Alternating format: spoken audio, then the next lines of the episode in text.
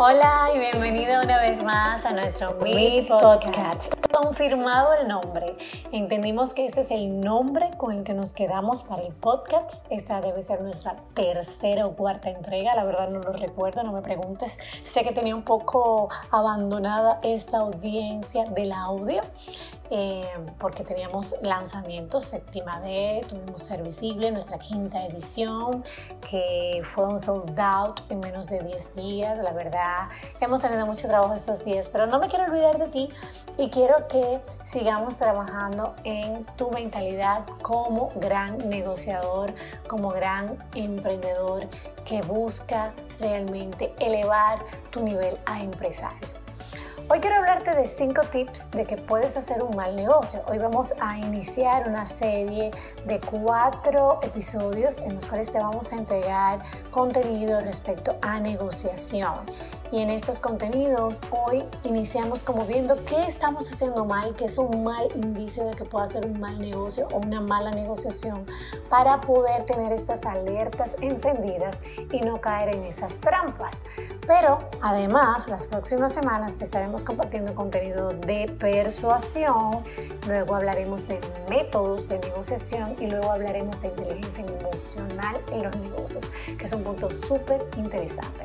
Entonces, luego de la pausa y luego de la música, iniciamos inmediatamente. Te acompaña Giselle Castillo, mentora de negocios y entrenadora en negociación.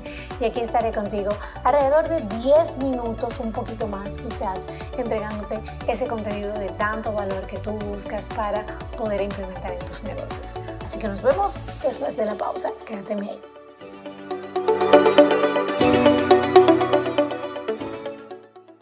Vamos a hablar primero de cuándo no debemos negociar. Para eso es importante que tengamos esas señales muy claras, porque nuestra intuición muchas veces nos dice no continúes para esto a tiempo y sin embargo seguimos porque necesitamos el dinero, porque buscamos aprobación, porque entramos en un compromiso racional, porque tenemos unos prejuicios respecto a la continuidad de esta negociación que realmente no conviene. Te voy a dar hoy cinco señales para que te des cuenta de que puedes hacer un muy mal negocio y que puedes salir muy perjudicado.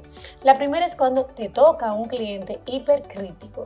Es un cliente que normalmente busca un gran trabajo, pero a precio de ganga. O quieren hacer ellos mismos parte del trabajo, obviamente, para reducir presupuesto. Este tipo de cliente te presiona mucho para bajar la calidad de tu entrega y encima interviene en la terminación del trabajo. Es muy probable que cuando los demás vean la mala calidad piensen que la culpa es tuya. Así que ojo con esto. Mucho cuidado porque este tipo de cliente puede hacerte presionarte a hacer una entrega que no es acorde a la calidad que tú sabes que realmente este trabajo requiere y luego esto te puede afectar. Entonces muchas veces cuando las condiciones son estas es mejor retirarse a tiempo. Número 2.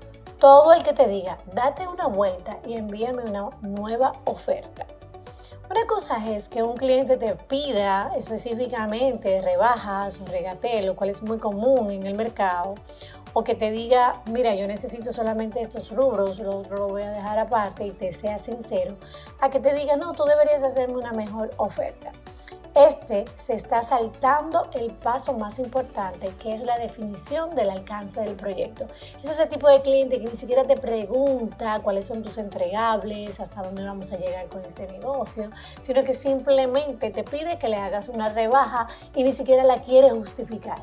Es vital que para tomar en cuenta todos los riesgos del mismo hay que aclarar siempre las expectativas y no preparar presupuestos sin tener todo realmente claro sobre la mesa.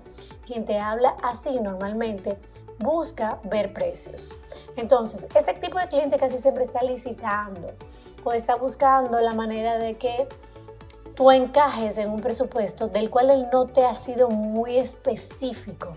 Entonces, ojo con eso, porque podemos caer en una trampa. Ese tipo de cliente normalmente no es un cliente leal, es un cliente que lo que quiere es eh, presentar buenos presupuestos y ni siquiera se preocupa por entender el alcance de tu entrega. Bien, ojo con esta parte que es muy importante. El número tres, cuando un cliente insiste en que trabajes a través de un contratista general. Ojo con esta. Cuando un cliente insiste en que trabajes por debajo o bajo la dirección de un contratista general. En algunos casos puede funcionar, pero casi siempre es un gran dolor de cabeza, sobre todo si tienes que ver el cliente con frecuencia. Por ejemplo, en publicidad, ¿sabes cuántos tonos de blanco hay? Eso es un, ejemplo.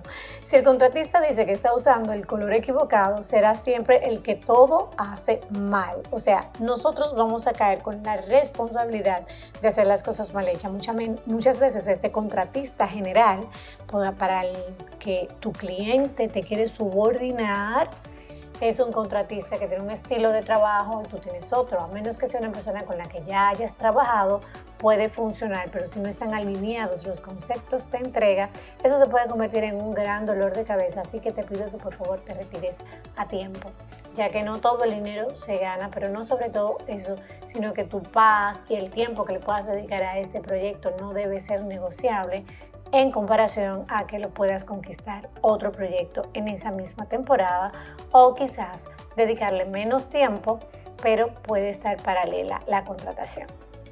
El número cuatro es el que quiere presupuesto dividido y detallado.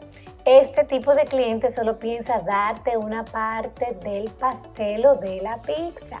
Normalmente el cliente que pide demasiados detalles en un presupuesto está pensando en darte solamente una parte o quizás ninguna y lo que quiere es comparar todos los rubros de tu cotización.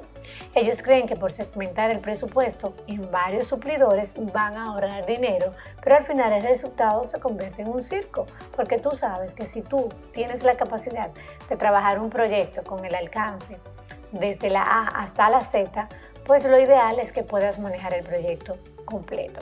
Si por alguna razón el cliente decide segmentar entre dos o tres, pero tú entiendes que, por ejemplo, si tú haces eh, un programa de capacitación y el cliente te pide simplemente un tema porque tiene otros facilitadores que pueden integrarse en el mismo, pues no hay ningún problema, siempre y cuando cada uno de estos programas sea muy independiente uno del otro. Si van alineados a un mismo objetivo pues, y tú tienes la capacidad, es importante de que trates de negociar con el cliente y que lo puedas convencer de que tú realmente puedes ayudarle.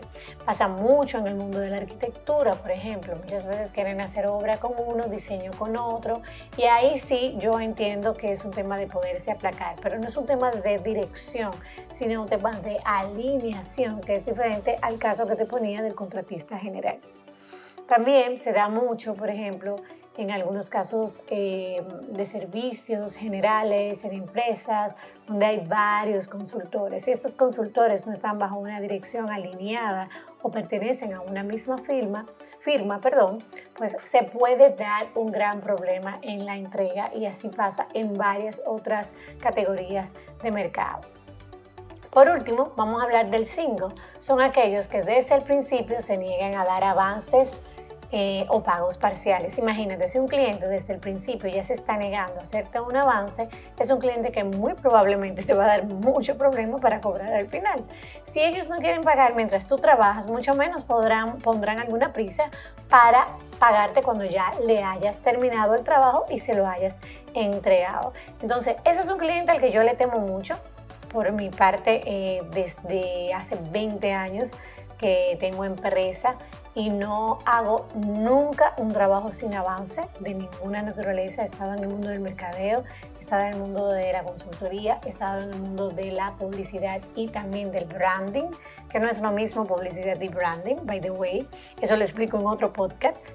He estado en el mundo de la capacitación corporativa, del entrenamiento, de las mentorías y siempre he pedido avances. Y no quiero decir con esto que yo sea un ejemplo, pero cuando un cliente es serio y está dispuesto a negociar contigo de manera eh, leal, de manera honesta, respeta y valora tu trabajo, no tiene ningún problema en darte una proporción del avance para garantizar el servicio. Espero que estos cinco tips de eh, negociación y que te ponen alerta de esas señales de que pudieras estar haciendo un mal negocio, te sirvan de mucha utilidad y en la próxima nos vamos a ver con algunos tips de temas de persuasión que puedes hacer para atraer ventas tanto de manera offline como online. Así que nos vemos a la próxima. Hasta el próximo Mi Podcast. Bye bye.